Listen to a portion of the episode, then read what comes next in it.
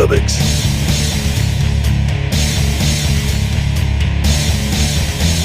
Indie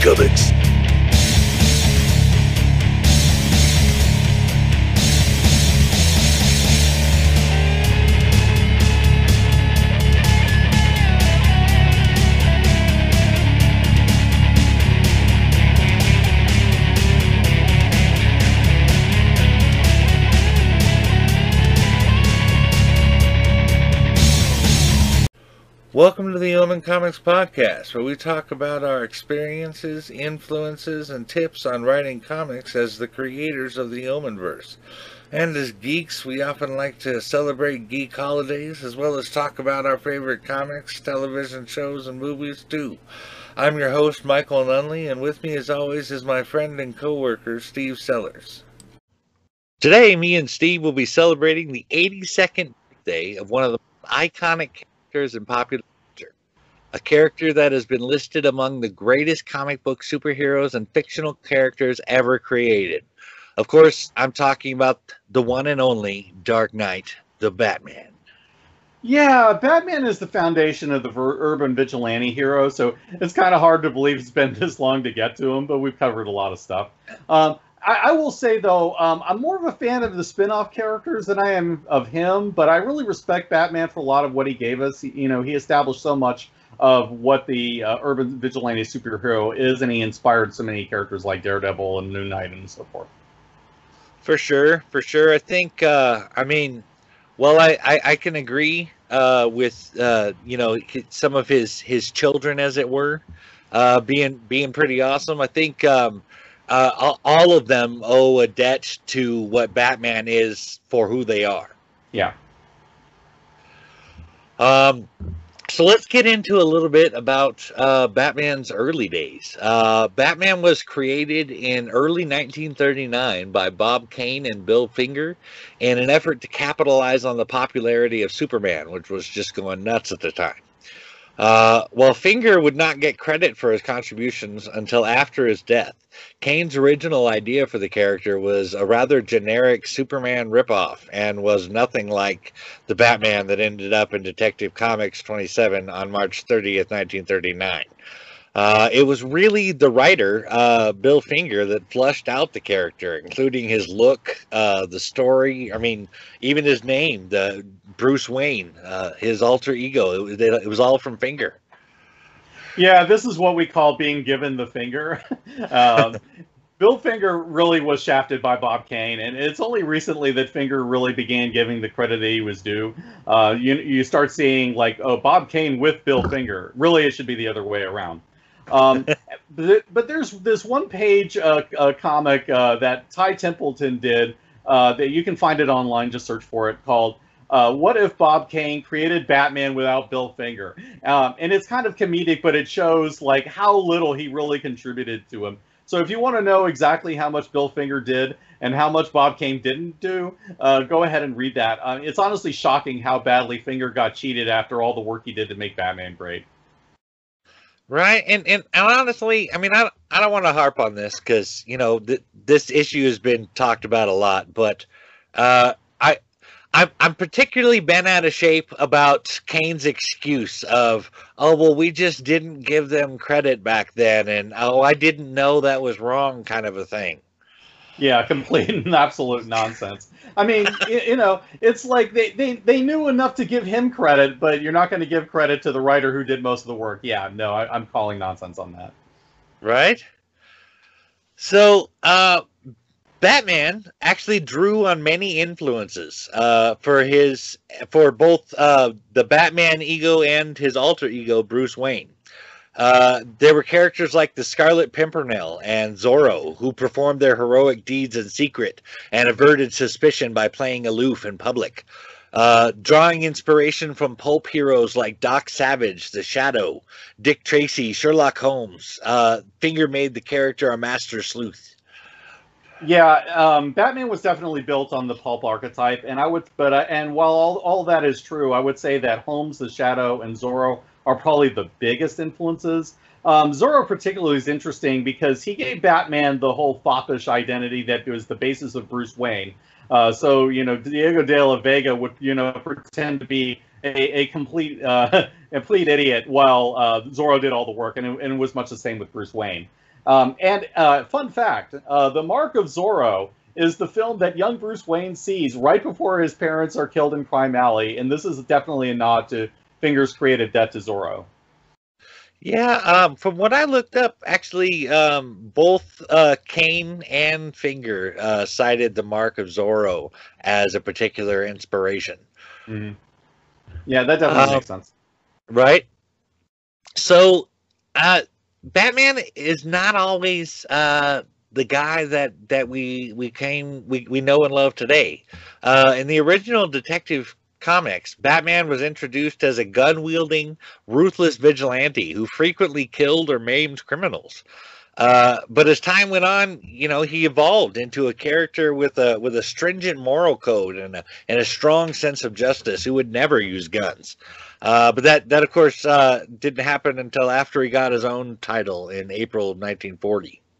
Yeah, I, I, would say that the guns were probably a leftover from the Shadow. Um, he usually used twin pistols. Um, he's very well known for that. Um, but but I have to say, Batman to me is more interesting uh, without them, uh, as much as we were originally uh, part of the character. Uh, and it kind of makes perfect sense to me in terms of character that it would have evolved away from that. Um, Bruce's parents were killed by gun violence, so to me it makes sense that he would hate guns and prefer not to use them. Uh, they are the weapon of the enemy, as Frank Miller said in Dark Knight Returns.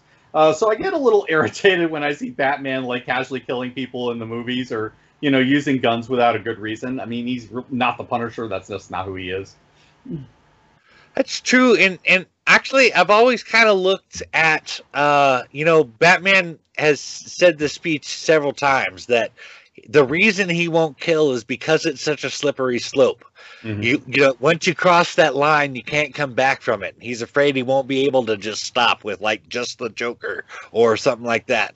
Uh, I, I always, I always thought of uh, what Punisher is, what Batman would be if he did cross that line. Yeah, more or less. Um, I would say definitely, and their origins are even very similar. They're both trying to avenge the deaths of their families. It's just that you know Bruce tries to channel it a little more productively, and uh, Punisher just kills. right? I don't I don't mind so much uh, the killing with the older Batman. I mean, young Bruce definitely wouldn't kill. He's still got that really close connection to his parents' death and everything. Um, but I, I don't know. I guess it, when when you get to like an older Bruce, like we're seeing in like the DCEU, right? Um, mm-hmm. I, I, guess I can see that you know after decades of failure behind him, when it comes to cleaning up Gotham, I, I don't know. I, I I can see him crossing that line eventually. Yeah, uh, I don't know. I mean, it's not what I prefer, but at the same time, I mean, we definitely have seen versions uh, that have gone both ways. Uh, Dark Knight Returns Batman was a little less uh, kill happy, but he was kind of like forced to at one point. Uh, I, I guess it kind of depends on what you want to see and like how you kind of see it working. But I mean, there are definitely circumstances where he has to. go.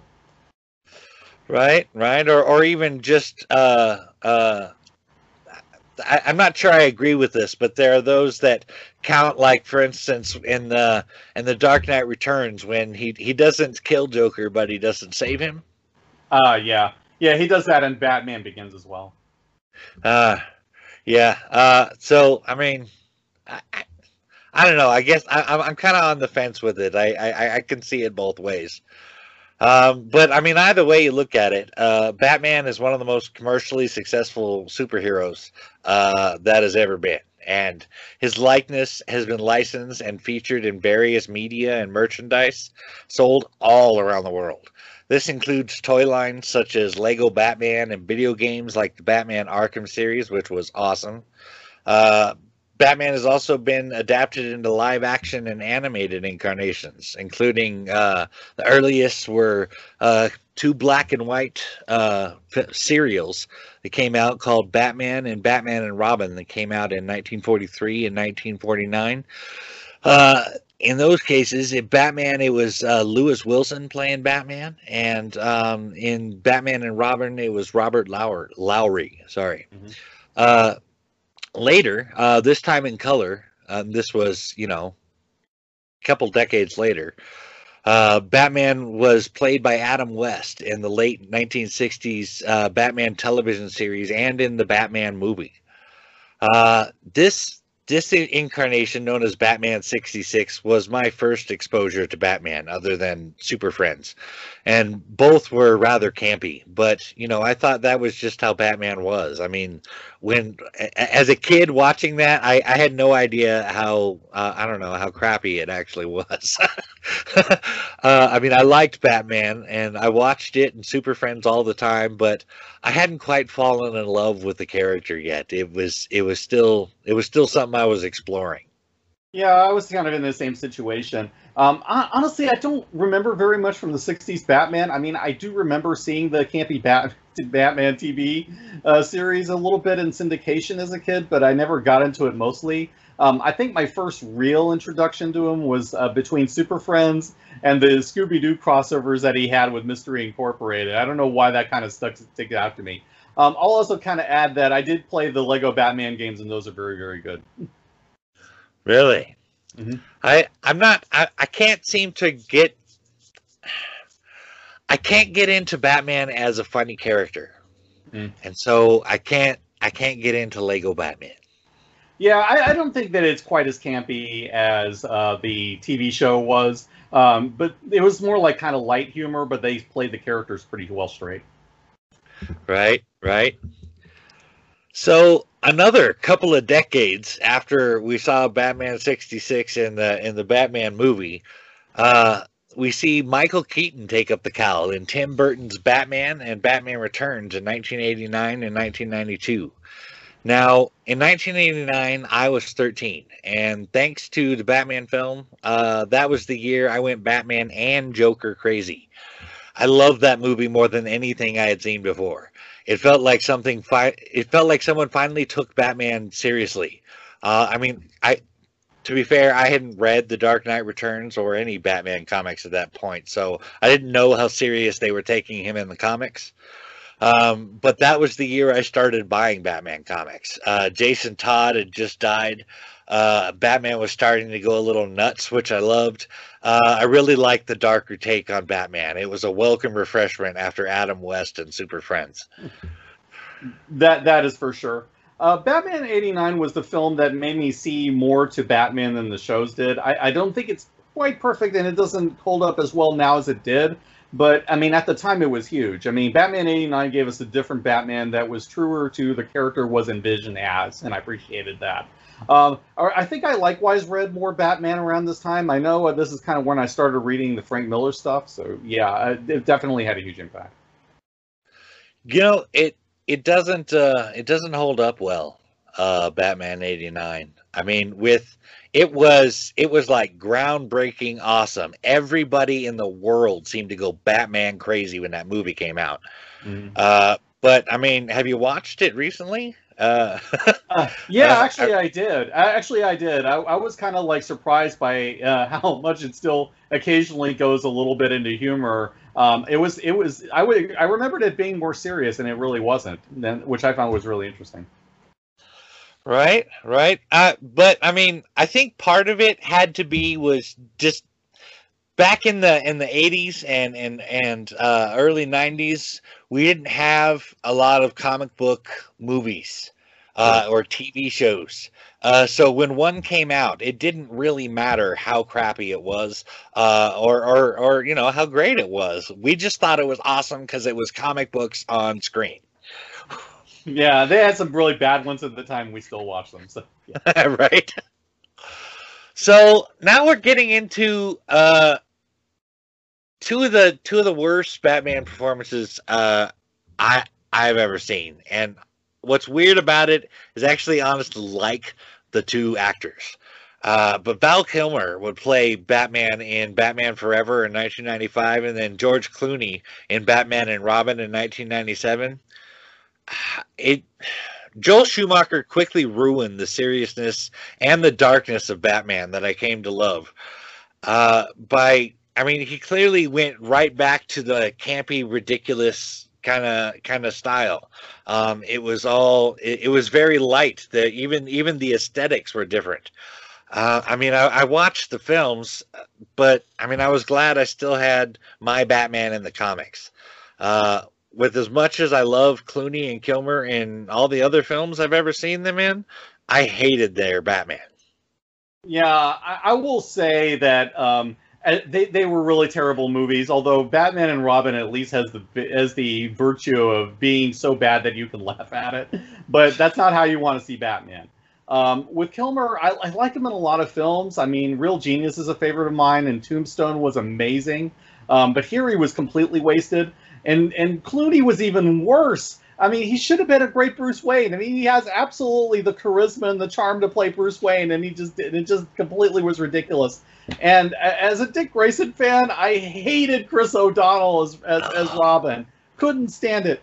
Oh man, I, I think Schumacher was a bit like uh, Richard Lester was in the case of the Superman movies. You know, he came in and he didn't take the character seriously like Burton did, and it shows. And and the result was he very nearly ruined the franchise. And God, uh, thank God for Nolan. right, right. Uh, I mean, damn. Uh, that I, I honestly didn't think there was there was going to be a coming back. Uh, to Batman after that. So, I mean, you said it very well. Thank God for Nolan. Uh, Christian Bale in the Dark Knight trilogy from 2005 to 2012. Now, this is what I wanted. Uh, campy and comedy do not go with Batman.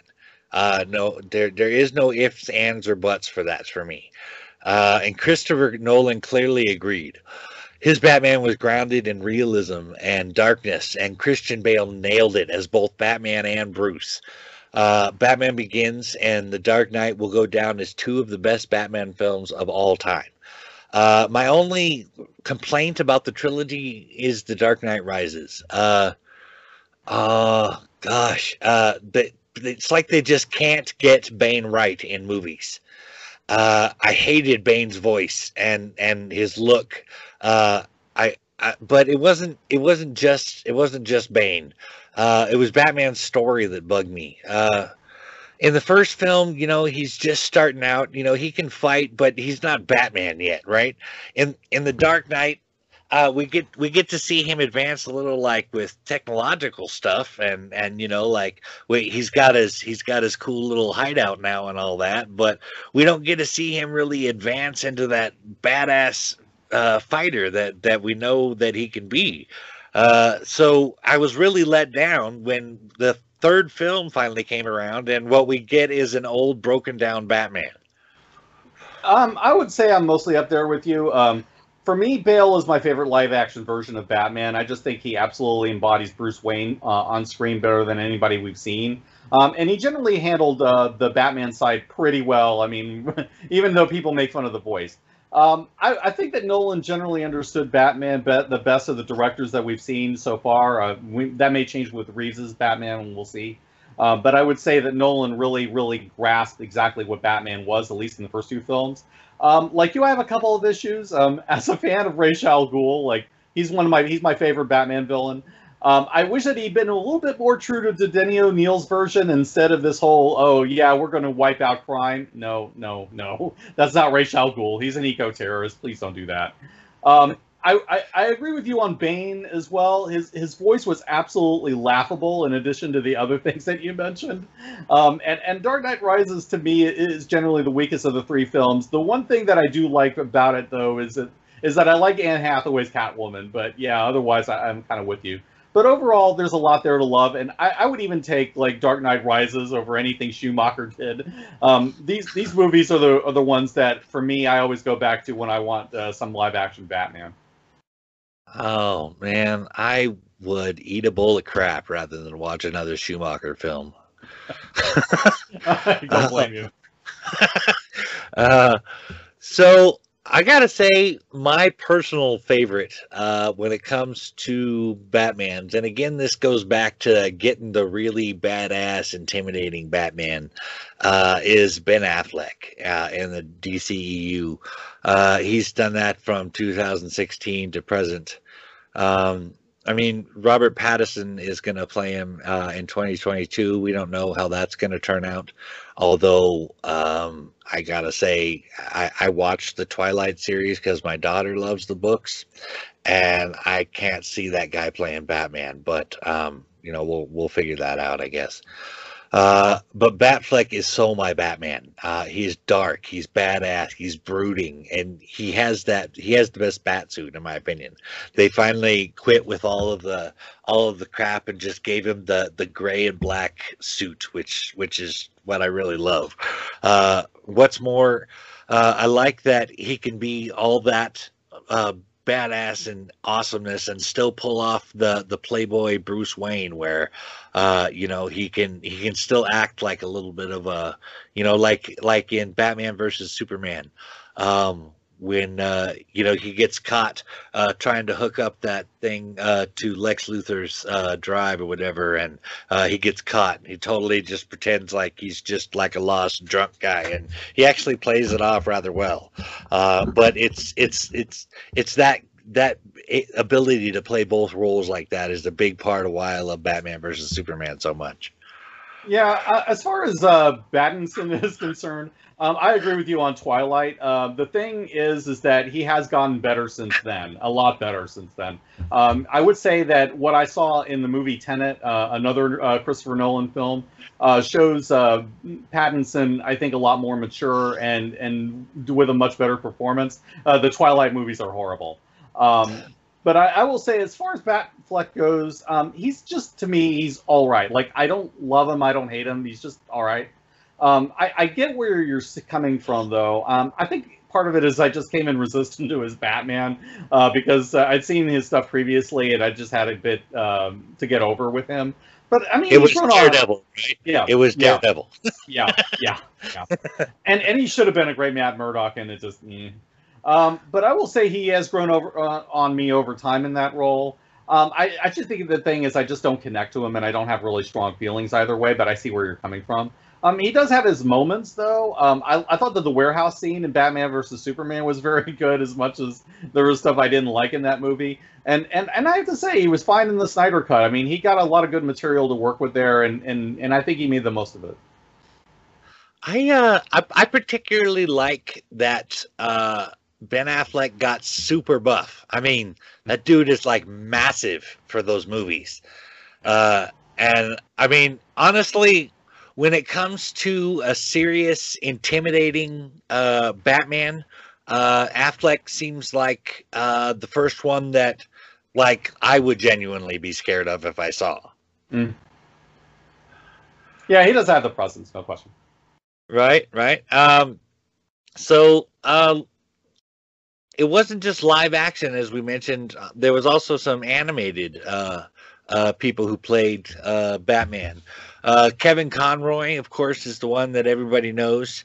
Uh, Jason O'Mara, uh, Peter Weller, and Will Arnett, among others, have provided the character's voice.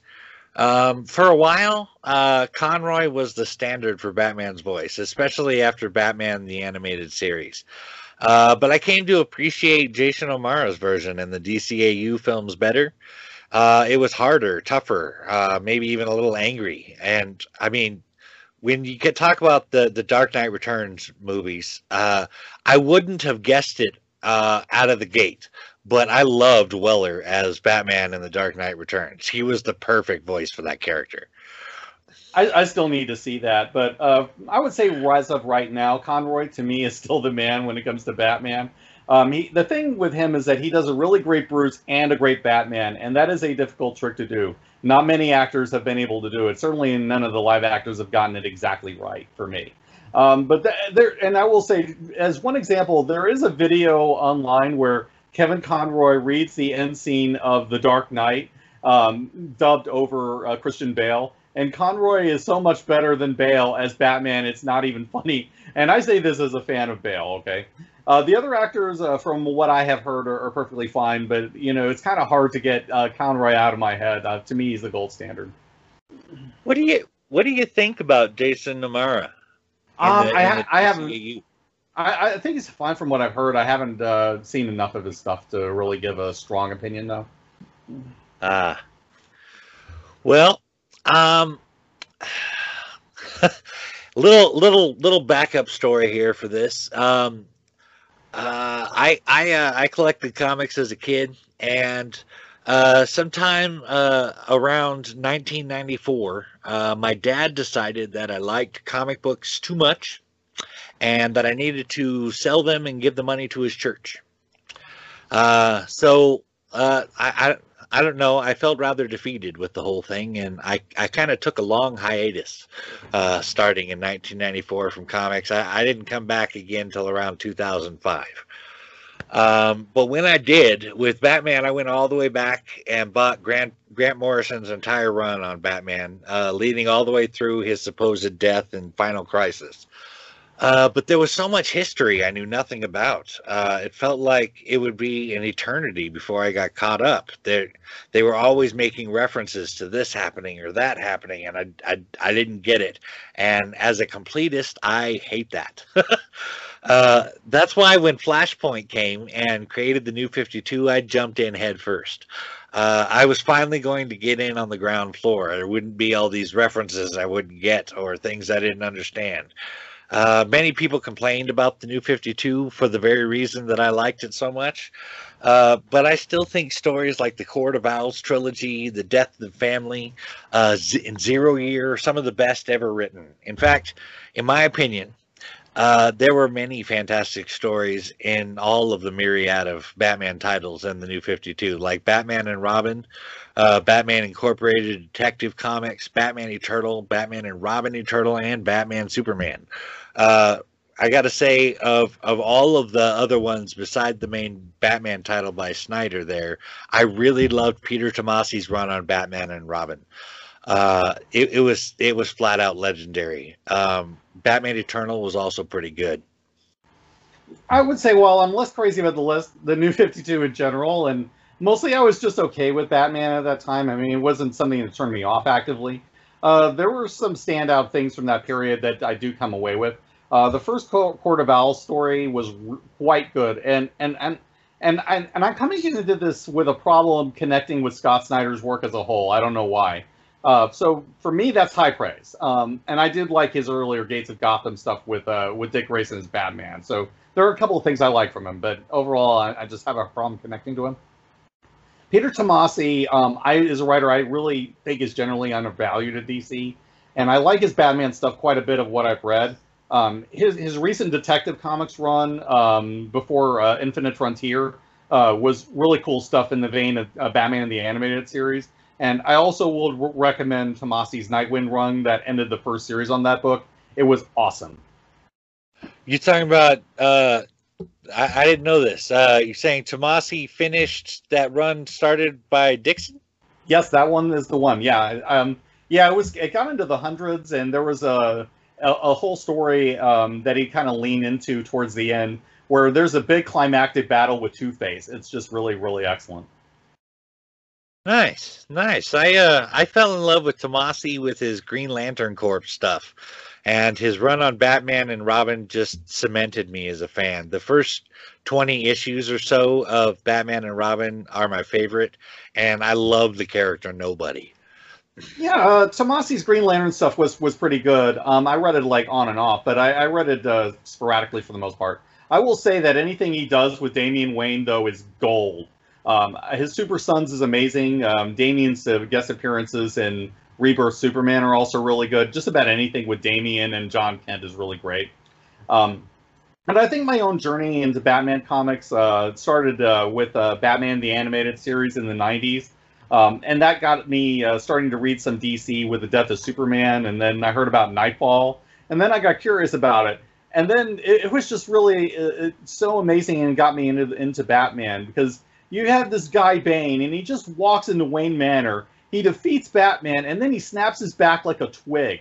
Um, he was just this beast of a villain, and he was somebody who could ruin Bruce's day physically, mentally, and emotionally. Uh, and we never saw that before. I mean, this was just an amazing story, and and and they did something completely unprecedented. And you got to respect uh, Knightfall for that. Oh, Knight Knightfall was awesome. Um, it, Knightfall was the last Batman story I was reading before my hiatus, and I agree it was it was unlike anything I had read before. Uh, for a time, Bane replaced Joker for me as the ultimate Batman villain. Uh, I think that's why I hated the version Schumacher gave us in Batman and Robin so much. It was an insult, to say the least, and showed no respect for the character. I, I would say Bane for me is like my second favorite Batman villain after Ra's al Ghul. Um, and, and, I don't know why, but it just seems like nobody ever gets Bane quite right. I agree. Um, it, and it's true. Uh, Bane uh, completely sucked in Batman and Robin, and he wasn't even that great in Batman the Animated Series, which really disappointed me.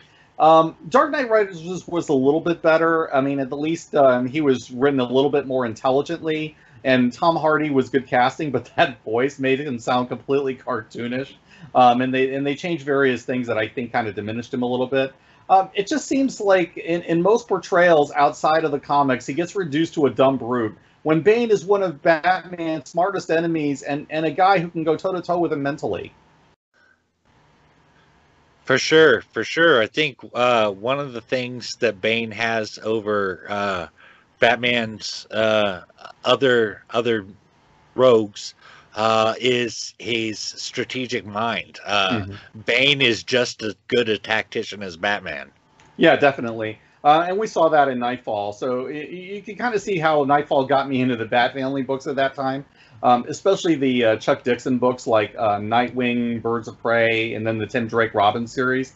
Um, and, and my interest kind of expanded um, after that with uh, the Cassandra Cain Batgirl series by Kelly Puckett and Damion Scott. Uh, really great stuff. Um, I, and, and I will say later on, in terms of Bat Family members, I've really grown to love Damian, um, even though that was a lot later uh, with Morrison. I, I, don't know why though, but I just to me Batman I like better as the father of the Bat family, and and he's just this guy filling the void in his life from the death of his parents by adopting and training all these other people. I, I just prefer that to me to the brooding loner that we see most of the time in the films. Right, right. That that got me into the Bat Family titles as well. Um, but I, I had already been, uh, as you know, after after Jason Todd died in a death of the family, uh, we, that's that was it wasn't long after that that we got that uh, Robin series with Tim Drake. That was awesome. Yeah, really, really great stuff uh, by Dixon, especially. Um, and and beyond that, I would say I've gone back and read quite a bit of the older stuff over the years. Um, I haven't gone like way, way back, but uh, I can talk about some of the general eras that I've really that I've read and really enjoyed. Um, in, in, the 70s, um, they, there was some really, really great stuff, and uh, you have to really thank Denny O'Neil for this. Um, I started reading this period uh, because Ra's al Ghul is my favorite DC villain, and I wanted to read the uh, Denny O'Neil and Neal Adams stuff uh, that that kind of inspired it. Um, so, I, but I think that the the Batman animated series episode, uh, the the Demon's Quest, uh, refined Denny's work in the comics, but the original Ra's comics are still really great, and I love uh, Talia better a little bit more in the books. Um, and I would also recommend the uh, Steve Englehart run on Detective Comics, and that's been collected a couple times, uh, both in the Marshall Rogers collection and a Steve Englehart collection. Um, Englehart's work on Hugo Strange and on Deadshot is really, really great. And for my money, um, he ra- he writes my favorite uh, pre-Marv Wolfman version of Dick Grayson. Just really, really good stuff. Um, and and then we can like look a little bit more at the '80s stuff, which uh, I went back and read. Um, obviously, the Frank Miller books are, are the standout there, and they're essential. Um, I prefer uh, Year One to Dark Knight uh, Returns personally. Um, I think it's more timeless. I think it holds up better. Um, Dark Knight Rises really is, uh, or Dark Knight Returns rather, has not aged um, maybe as well as it could have. Um, and and Jim Starlin's uh, Death in the Family, I would say, is iconic as well. Uh, even though uh, Jason's death was prematurely reported, shall we say, and he came back later. Um, I also am a real fan of Lonely Place of Dying uh, by Marv Wolfman, which is when uh, uh, Tim Drake first shows up. That's his debut, and it shows uh, why Robin is important to Batman, why Batman needs a Robin, and, and it's really really good stuff. And Tim uh, Two Faces in it as well. Right, I I, I really appreciated that. Um, I, I, I remember um, the whole thing of. Uh, uh Robin is is the anchor for Batman. Yeah. Um, without him, the storm will pull him out. Uh, very, uh, very, yeah, very much so. Yeah, um, and I'm I'm also with you about year one. Uh, it took Batman to his pulp roots, and imagining that's how Batman started out actually make me made me like the Dark Knight Returns a little bit more. You know, you you commented that uh, the Dark Knight Returns doesn't quite hold up as well as as it maybe could have, and I think at least part of that is is while it was supposed to take place in the future, it was clearly rooted in the '80s.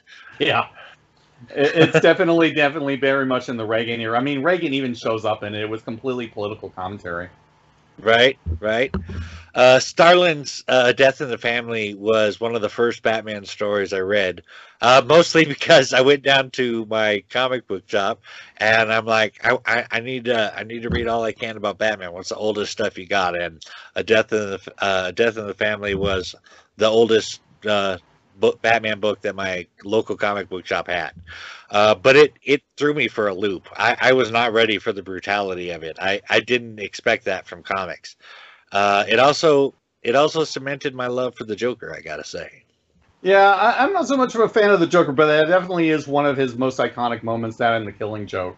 Um, Starlin did not pull punches with that story. He generally doesn't in general, but uh, with that one, he certainly was brutal, uh, especially with the crowbar beating. Ouch. Um, did, the, did you ever did did you did this ever occur to you? Because it didn't occur to me until years later. Um, Jason Todd died, mm-hmm. and then literally just a couple of years later, uh, Barbara Gordon got shot. Yeah, they were up in the ante for sure with that. I, I, didn't remember exactly the context of when it all happened, but yeah, and and and, and they, it keeps coming back. They keep bringing that that whole element back. So yeah, um, but it was nice to see that they they did eventually move on. Um, uh, um, I, I, think we could talk a little bit about the '90s and the early 2000s, uh, the uh, the post-crisis stuff uh, up to Flashpoint. Um, we've already talked about Knightfall and, and the Bat Family and, and all that, but uh, beyond that, I, I, I think uh, we can't omit uh, Jeph Loeb and uh, Tim Sale's work uh, on Long Halloween, um, or Loeb's stuff um, with Jim Lee on Hush. Um, they're both very, very memorable stories. Uh, we've discussed them on, on previous pods and like what didn't work for us, but I think um, they're they're iconic stories for a reason. Um, beyond that, I would say the Ed Brubaker and Greg Rucka period on Batman and Detective Comics were pretty solid. Uh, they built their respective careers. I mean, if you want to know where they got started, th- those runs were where they got started. Um, and I would also say uh, read anything by Darwyn Cooke. Batman Ego um, is, is, a short one, and it's pretty good. And his uh, Catwoman arc uh, with Ed Brubaker are excellent. And in fact, I would recommend Brubaker's Catwoman run in general. That's awesome. Um, I also really love uh, Morrison's run, uh, where he tried to really make Batman a complete character and tried to say, "Oh, all of it is true," uh, which is one of the things that that I really like about him. Uh, but I would say the standout stories for me were the Club of Heroes arc with J.H. Williams. I mean, it's hauntingly beautiful storytelling, uh, and it's drawn really, really well. Um, and and I'm also a huge fan of Morrison's Batman and Robin with Dick and Damian. Um, I just love the dynamic between those two, and it was just uh, the idea of a lighter Batman and a darker Robin was genius to me. Um, and it's my some of my favorite stuff with both characters. Um, and then beyond that, uh, we'll talk a little bit about Rebirth. Um, this is kind of when they try to go back to basics after the New Fifty Two.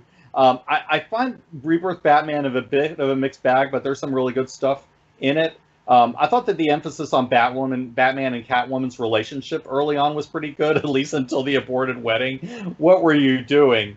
Um, Tom King, for me, tends to be a pretty hit or miss writer, but his hits are really amazing.